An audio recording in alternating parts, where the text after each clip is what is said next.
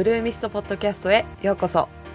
このポッドキャストでは今の仕事や今後のキャリアにモヤモヤしている人のためにモチベーションやインスピレーションを得られるコンテンツを配信しています。心から本当に自分が望む人生を歩むために明日からではなく今日から何か行動に移し自分らしい道を歩んでいきたくなるようなパワーが届きますように。皆さんこんにちはカレンです。今回も私のポッドキャスト聞いてくださって本当にありがとうございます、えー、今回は、えーと、本題に入る前にちょっとお知らせがございます。でそのお知らせは、えー、無料の5日間のワークショップについてです。で、このワークショップっていうのは、えっ、ー、と、今、サイドビジネス、まあ、副業に興味があったりとか、まあ、自分なりにあの始めてみたけれどもなんかつまずいて続かないなとか伸び悩んでいる人が対象になります。うん、で、まあ、将来ねあの時間も場所も縛られずに自由に生きるようになりたいとか、うん、自分だからこそできることで、うん、なんか人生を豊かに送っていきたいって思う人が、まあ、サイドビジネスに興味があったりとかあとはフリーランスの生き方に、まあ、ちょっとした憧れみたいなものを持ったりするんじゃないかなって思うんですけど、まあ、そういう人のあるある、まあ、過去の私になりますが、うんまあ、自分なんかじゃ無理って思ってまあ、自信がなくてなかなか一歩踏み出せなかったりとか、うん、なんとなくインスタグラムのアカウント作ってみたけどなんかどこからともなく来る不安で行動に移せないとか。なんかアカウントを開いてみたりとかブログも始めてみたけれどもまあ時間がないっていうことをね言い訳にしてしまって、まあ、継続とか行動ができずにいつの間にか日が経っているとかね。まあ、そうやって、まあ、悩んでいる人たちに向けて、まあ、5日間、まあ、完全に無料のワークショップを行いたいと思っています。で、まあ、このワークショップを行うと,、えーと、何が起きるかというと、まあ、自分が心からやりたいと思えるビジネスを、まあ、考える方法がわかるっていうのと、まあ、自分にね自信がないって悩んでいる人が自信がないっていう状態から卒業してビジネスを、始めたりとか進めることができるようになったりとか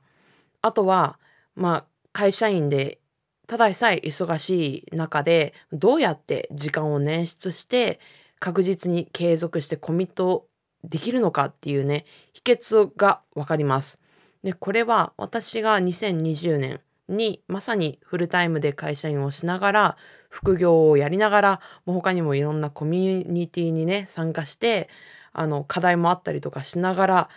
どうやってあの並行してね続けられていったかっていうところをねまさに経験してきた私だからこそ伝えられることがたくさんあるって思っています。で5日間本当に濃厚な内容をお届けしようと思っています。で3月20日の土曜日から24日の水曜日の5日間えーと、いずれも夜の9時から10時の1時間ずつ行いますが、うんと、Day1 はビジネスを始める前に大切なことっていうことですね。これはね、もう本当にサイドビジネスとかフリーランス関係なく何事も始める前にこれは絶対にクリアにしておかないといけないよっていうことを Day1 で深掘りします。で、Day2 ではじゃあビジネスを始めたいけど自分のパッションって何なの？みたいな。自分のやりたいことって何なのっていうところで結構気になると思うんですね。それを見つける方法っていうところを Day2 でやります。で、Day3 では、まあ、ビジネスを始めたはいいけど、始めるはいいけど、そもそも自分に自信がないんだけどっていう方、多いんじゃないかなって思います。で、それは私もそうでした。うん。で、その状態から卒業してビジネスを始める方法っていうところをね、あの Day3 でやります。で、Day4 では、時間がないを言い訳にしない。で、継続してコミットする秘訣について私から、まあ、経験談を交め交えてお伝えしようと思います。で、Day5。これはビジネスの基礎っていうところでですね、私がもう本当に何十万もかけて今ビジネスについて学んでいるんですけれどもまあそこの基礎でありながらもうかなり有料級のお話をもう本当に惜しみなくお伝えしようかなっていうふうに思っています。でもかなりもう Day5 あるんですけど、もう正直5日間だけじゃもう足りないぐらいもうたくさん皆さんにお伝えしたいことあるんですけれども、うん、まあこの5日間でも受けていただければ、あのビジネスを始めるための準備っていうのは必ず整います。なので皆さんぜひね、あの興味のある方は、あの無料なのでお気軽にご参加いただければ嬉しいなというふうに思います。で、興味のある方は、えっ、ー、と、このエピソードの概要欄から、えっ、ー、と、リンクから飛んでいただければ、えー、ご登録いただけますし、えもしくは私のインスタグラムのトップリンクからも同じあのリンク貼ってありますので、そこからもご登録が可能です。なので少しでもね、あの2021年は違う年にしたい。うん。今の状況のまま3年後ね、なんか同じ状態にいたくないって思う人は本当にねきっかけはたくさん転がってるんです。でもそれをあまあいっかとか、まあ、またちょっと考えとこうでずるずるで過ごしてしまっている人っていうのが本当に多いんですね。でそれのチャンスを一つ一つ掴むかどうかでこの半年後1年後2年後3年後の自分っていうのがもう全然変わってきます。なのであのお気軽に皆さんぜひね、もう今の状況に満足していないっていうことであれば、一歩踏み出していただけたら嬉しいなっていうふうに思います。はい。ということでですね、えっ、ー、と、前置きはこの辺にして、今日は、えっ、ー、と、ボディポジティブ、えー、についてちょっとお話をしていきたいなっていうふうに思います。はい。で、私あんまりこのボディポジティブに関して、あの、発信はしたことはないんですけれども、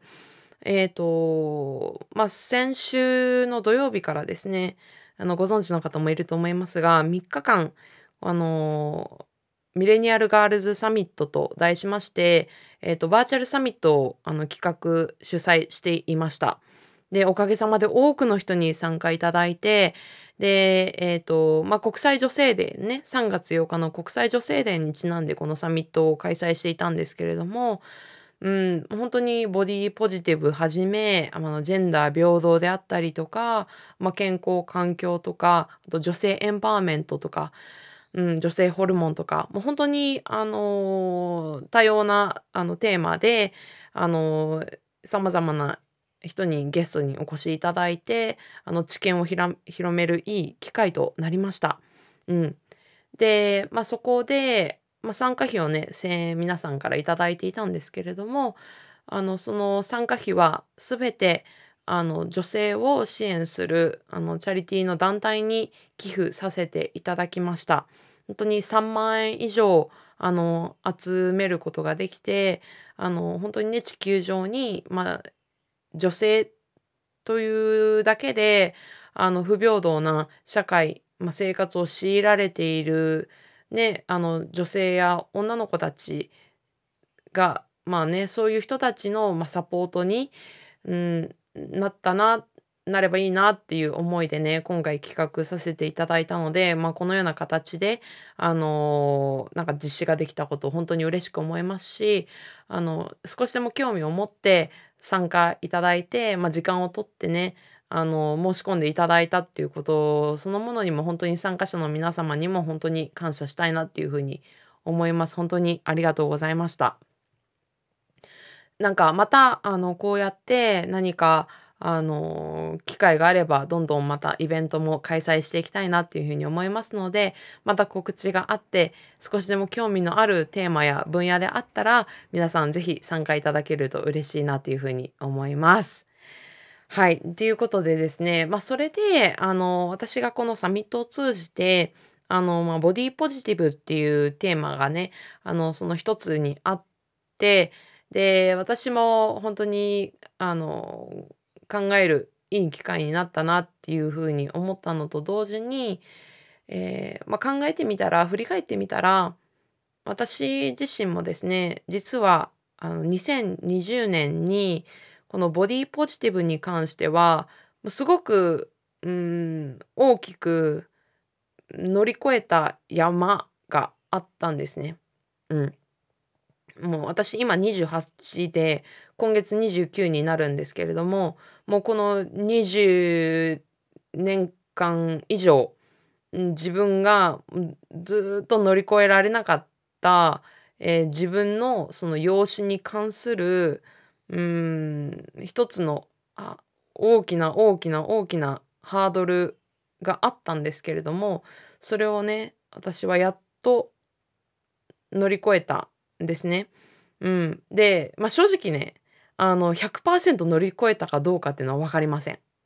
分からないんですけれども少なくとも私がこうやって公に話すことができるようになるっていうのはもう今までは絶対にありえなくて、うん、私がその自分がねずっとコンプレックスに感じていたその自分の容姿のねまとある一部のことに関してもう思い出すだけでももう涙が溢れてくるぐらい全然あの癒せてなかった、うん、まあ過去というか、うん、抱えていたものがあったんですね。うん、でそれを、まあ、乗り越えた身としてまあ皆さんにねお伝えできることがあるかなっていうふうに思ったので、まあ、今回のこのサミットを機にねちょっとお話しさせていただこうというふうに思って今回このエピソードのタイトルにさせていただきました。うん、なのでもし皆さんの中であの自分のねあの見た目に関してちょっとでもコンプレックスを感じていたりとか、まあ、それがあの理由となってその自分の行動に移せないとかうーんなんか前に出る勇気が出ないとか何か足かせになっているものがあるのであればそれをねあのと解いてあげられるようなちょっとね背中を押してあげられるような話ができればなっていうふうに思っているので是非あの最後まで聞いていただけると嬉しいなっていうふうに思います。でそもそも、まあ、ボディポジティブって何？っていう話をちょっとさせていただくと、まあ、これは要するに、まあ、ありのままの自分の姿をそのまま愛しましょうっていう、まあ、ムーブメントになります。うん。太いとか細いとか長いとか短いとか いろいろあるけれども別にそんな形に関係なくそのありのままの自分の姿がもうそれはそれですでに美しいのだからそれを愛しましょうっていうのがあのボディポジティブにはなってきます。うん、でこのボディポジティブに関してなんですけど、えーと、この言葉と、えー、同じようにねもう一つ出てくるちょっとカタカナ用語があります。それっていうのがボディイメージレジリエンスっていう言葉です。皆さん聞いたことある方いらっしゃいますでしょうか？うん。で、このボディイメージレジリエンスっていうのが何かというと、まあ、先ほどね、ボディポジティブのところで、そのありのままの自分、まあ、体を、うん、愛そうっていうムーブメントっていう話をしましたけど、このありのままの自分を愛する力のことをボディイメージレジリエンスっていうふうに言うようです。うん。で、このレジリエンスって日本ではちょっと馴染みのない言葉かなって思うんですけどこのレジリエンスっていうのは何かっていうと例えば心がちょっと折れてしまった時とかうんなんかあ苦しいなってなってしまった時に立ち直れる力立ち直れる強さのことをレジリエンスっていうふうに言うようです。うん。だから、まあ、七転び八起きじゃないですけれども、うん、この折れてしまった心をいかにポンって自分でねあの立ち直れるかっていうところを、まあ、レジリエンスっていうんですけれども、うん、このボディイメージレジリエンスっていうのは要するに何かというと例えばねあの周囲の人とかが、うん、なんか、最近太ったんじゃないとか、最近痩せすぎじゃないとか、まあ、周りが、あのー、何気に言った言葉で、まあ、傷つくことってありますよね。うん、そこからいかに自分はもうありのままでいいんだってこの体が私は愛してるんだって思って立ち直れるかっていうところがこのボディイメージレジリエンスになってきます。でこのボディポジティビティを考える上でこのボディイメージレジリエンスがいかに、まあ、強く備わっているかというか強くいられるかっていうのはすごく大事になってくるかなって思っています。うん、で私が、まあ、まさに、まあ、このうんと2020年に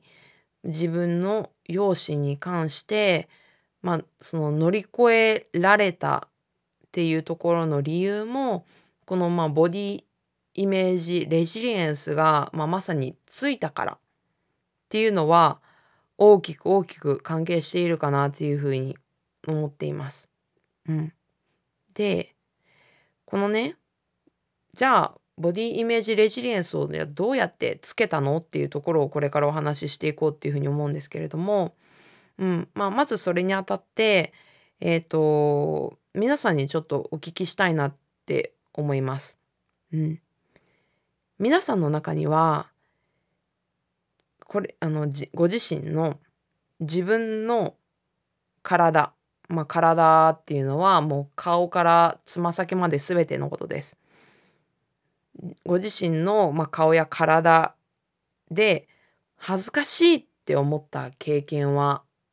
ありますでしょうか、うんまあ、全くないっていう人のが多分珍しいかなり珍しいんじゃないかなって思うんですけれども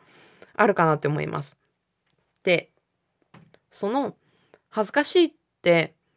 思ってからうん、取る行動っていうのが、えーと、3つに分かれてくるようなんですね。うん、でこの3つっていうのが1つ目その恥ずかしいって思ったその自分の体をどんどん傷つけてしまう、まあ、自傷行為に走ってしまうっていうのが1つ目のパターン。で2つ目がその社会が決めたその美しい、まあ、美の基準っていうものにあの頑張って頑張って近づこうと思ってあの頑張ったりとかね、まあ、逆にその周囲からね自分を遠ざけてそのその問題と向き合わずに無理やり蓋を閉めてねなかったことにするっていうのが2つ目のパターン。うん、で3つ目がその世間が勝手に作り出した美の基準から真っ向に立ち向かってその自分のねその美しさっていうものを確立してまあ自ら挑戦していくっていうことこの3つ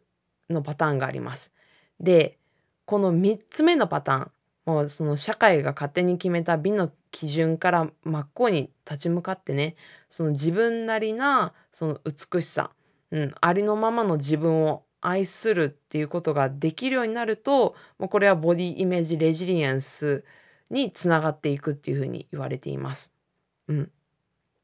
なので、えーと、この自分のね体が恥ずかしいっていうふうに思ってで、まあ、3つ目のねいやいやいや違うんだよ。まあみんなはね痩せている方がいいとか言うけども別に私はこのありのままの自分が美しくて愛らしいんだっていうふうに思える人はこのボディイメージレジリエンスがかなり強い方だというふうに言われています。うん、で皆さんどうでしょうか？この3つのパターンを聞いて皆さんの過去を思い出して、まあ、どのような、まあ、パターンに自分当てはまるかなっていうのところをちょっと考えていただきたいんですけれども、うん、私の場合は私は2番でした。で2番の中でも、まあ、2つあるんですね。その社会の基準に頑張って頑張って近づこうっていうのと逆にその問題から無理やり蓋を閉めてもうなかったようにするじゃないけれども、うん、なんかそういうパターンがあるんですけれども、私は、うん、どっちもでしたね。この2番の中で、うん、細い方がいいっていう風に言われているから、すごいね、あのー極端なダイエットに走ったことも何度もあって、あるし、あとは、えっと、まあ、なんて言うんでしょうね。その、自分の外見に関して、まあ、からからからかわれたりとか、まあ、深く傷ついた経験があるんですが、それについてできるだけもう考えない。なかったことにして無理やり蓋を閉めて、しかも、うん、私の場合は、あの、親にも友達にもなんか相談がずっとできなかったんですね。うん、そうやってまあ、あの、からかわれたりとか、あの、まあ、いじめられたりとか、そういう時こそ、えー相談とかするべきなんですけど、うん、なんかそうやって相談することによって、なんか相手が困っちゃうんじゃないかとか、うん、親が悲しむんじゃないかとか、うん、なんかそういうことをいろいろ考えると私は全然相談ができなかったから、ね、一人であの勝手に抱え込んで、えっと、もう考えないようにしようみたいな感じで、一通りちょっと、うーん、そうやって過ごしてきたんですね。本当に小学校からずっとそんな感じでした。うん。で、まあ、普段は私はね、基本的にはポジティブな性格なので、あの、そのことについて深く考えない限りは、うん、まあ、嫌っていうところで進めてきたんですけれども、それでも何かふとした時に、あの、なんか思い出してしまったりとか、何か全く関係ないところで、ちょっと、うん、悩んだりとか悲しい経験があった時に、その過去のことに勝手に自分がつなげてしまって、余計に落ち込むみたいなことは、あの、全然これまでもあったんですね。まあ、かさぶたがぐちゅぐちゅの状態のまま、無理やりもうずっと放置みたいな。うん。なのでもう典型的な2番のまま、私はもう本当に20代後半を迎えていました。うん。で、もし、まあそうやってまあ私みたいに2番の状態にあったりとか、もしくはね、1つ目のパターンで自傷行為に走ってしまう。自分をどんどん傷つけてしまうような行為に走っている人は、ぜひ、まあこのね、ボディイメージ、レジリエンスをつけるっていうことを、あのまあ考えていただきたいなっていうふうに思っていて、で、そのための第一歩っていうところをね、今回、あの、私の経験を交えてお話しできればというふうに思っています。うん。で、私自身、じゃあ2020年に、まあ、このね、あの、ボディイメージレジリエンスをつけるために何をしたかっていうと、えっと、私はね、徹底的に向き合いました。まあ、それだけの話かいっていう感じなんですけど、本当にこれです。で、えっと、これはね、正直本当に辛いんですよ。で、私の場合、うーん、この、私の中での、このボディポジティビティの葛藤は、ボディポジティビティというと、結構基本的に痩せとか太いとか、うん、なんかそういうものって結構多いと思うんですけど、私のケースは、うん、太っているとか痩せているとか、そこでの悩みっていうのはゼロではないですよ。もちろん。あの、ダイエット本当に何回もやったし、あの、それでちょっと軽度の摂食障害もあるので、えっと、ゼロではないです。ただ、そこで深い悩みっていうのは正直あんまりなくて、それよりも、えっと、私自身がですね、うんと、まあ、生まれ持った、えっと、ちょっと外的な、まあ、疾患っていうものがあるんですね。生まれた時に、その、本当に正常な、まあ、子供がいるとしたら、私は、えっと、まあ、顔の一部に疾患があって、で、疾患があるまま生まれていきました。うん。まあ、その関係で、えっと、本当に生まれて間もなく手術をして、で、本当にね、えっ、と、今28なんですけれども、何回手術したかな？えっ、とね、もう4、5回手術した経験があるんですね。うん。で、えっと、ま、その経験があって、で、まあ、その、手術の関係とか、ま、その疾患の関係で傷もあるんですね。で、まあ、それで、私は、あの、ほんとに、ま、小学校、中学校ってあるじゃないですか、結構、ね、人をからかったりとか、あの、いじめと、かそういうのって、まあ、誰でも結構経験してる人多いと思うんですけど、まあ、私も漏れなく 経験があってですね。で、あの、私の場合はそっちの方が結構そのボディポジティビティに関しては、ええ、難しくて、それをポジティブに考えるっていうのがもう全然できなくて。うん。ま、今でもね、別にポジティブには捉えてないんですよ。あの、ネガティブに捉えなくなったっていうぐらいの感じですかね。まさに受け入れたっていうレベルなんですけど、うん。あの、まあ、それだったんですね。なので、あの、皆さんの中にも私と同じように、その痩せているとか太っているとかじゃなくて、その、自分の、まあ、他のね、あの、顔とか、まあ、他の、まあ、手とか足とか何でもいいんですけど、あの、そういうところでコンプレックスを持っていたりとか、まあ、過去に苦い経験を持っているっていう人いると思うんですけど、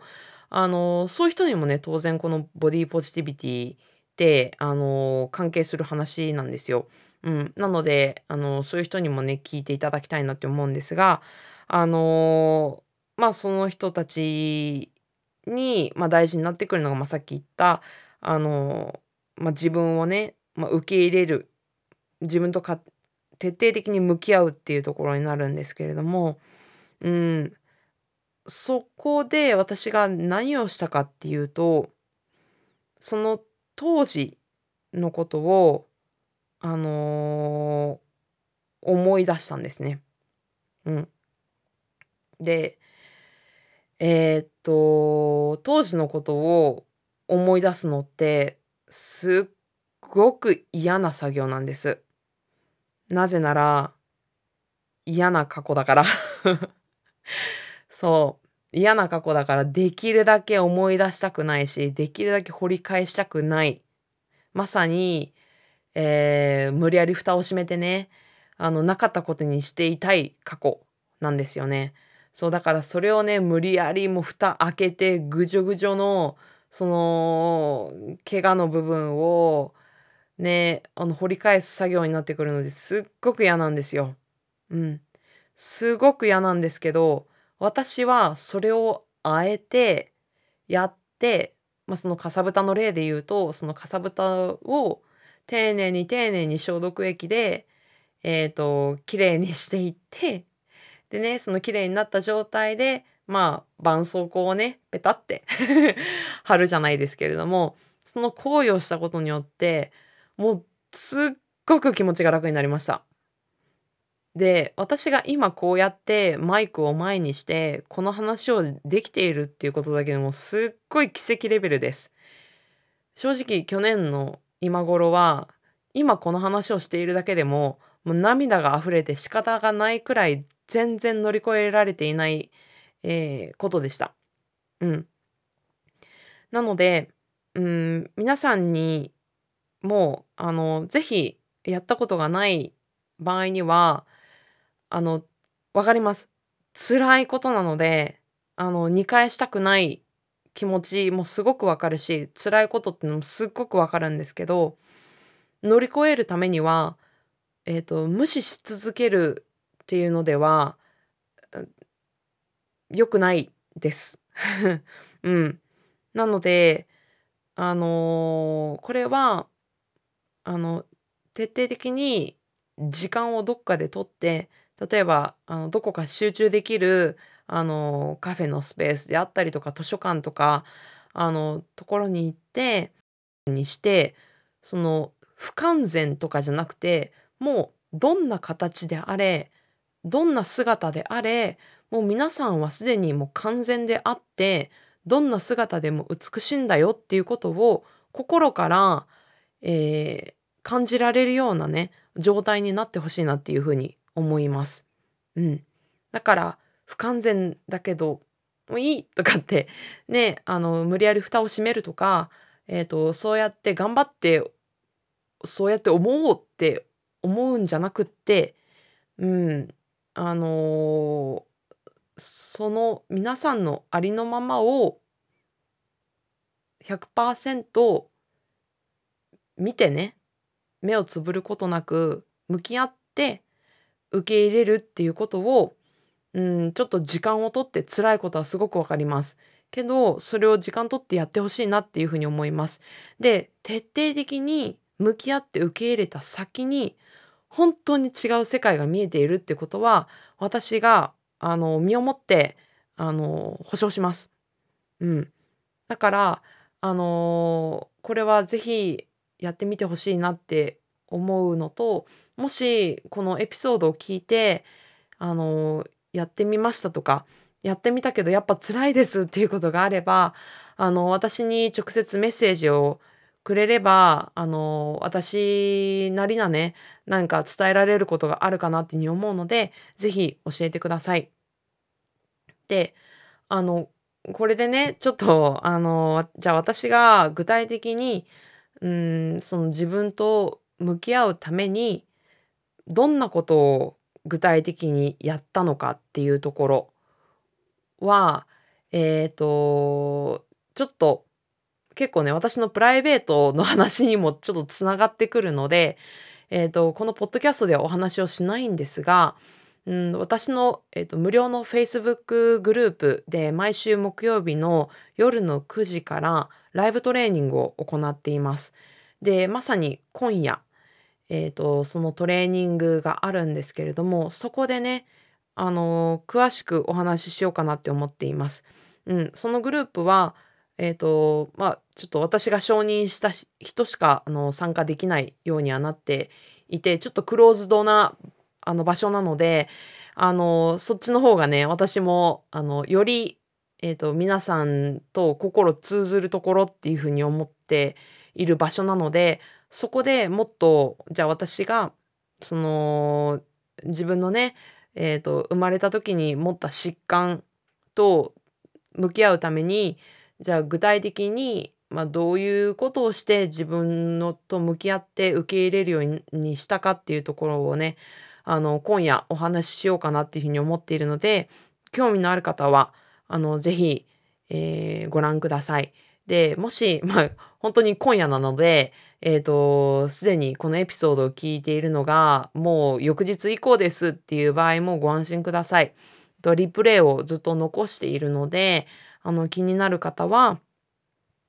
あの、今からでも全然このエピソードの概要欄に私の無料の Facebook グループに、えっ、ー、と、参加するためのリンクを貼っていますので、そこから参加いただいて、じゃあ私が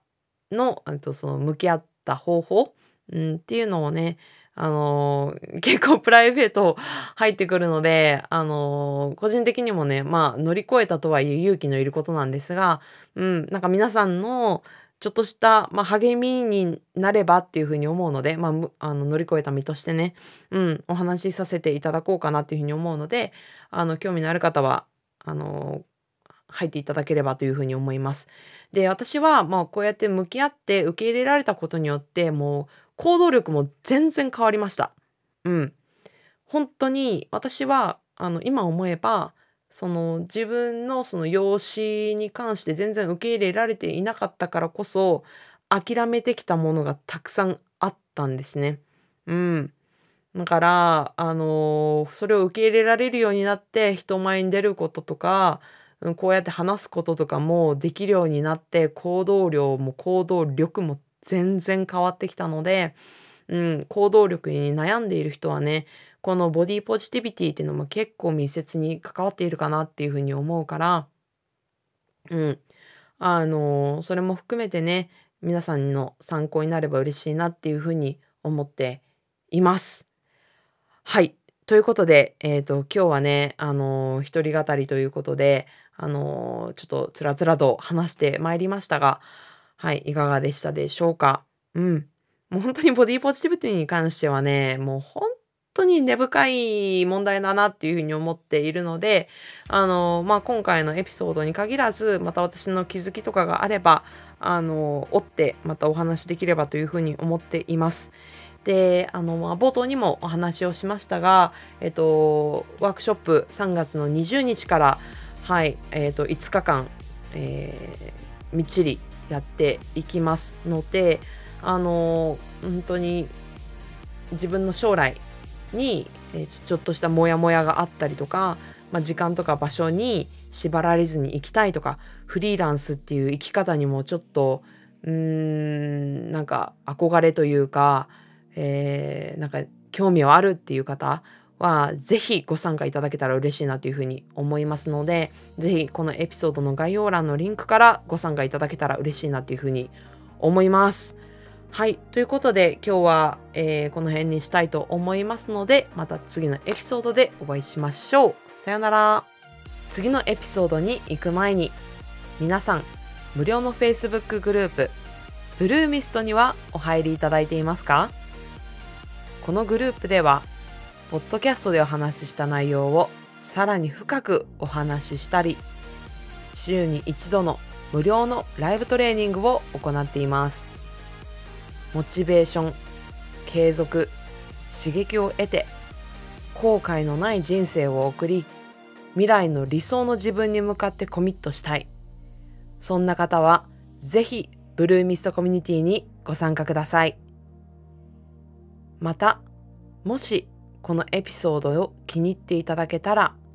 購読ボタンを押すと最新情報が届きますのでぜひお忘れなく。それではまた次のエピソードでお会いしましょう。さよなら。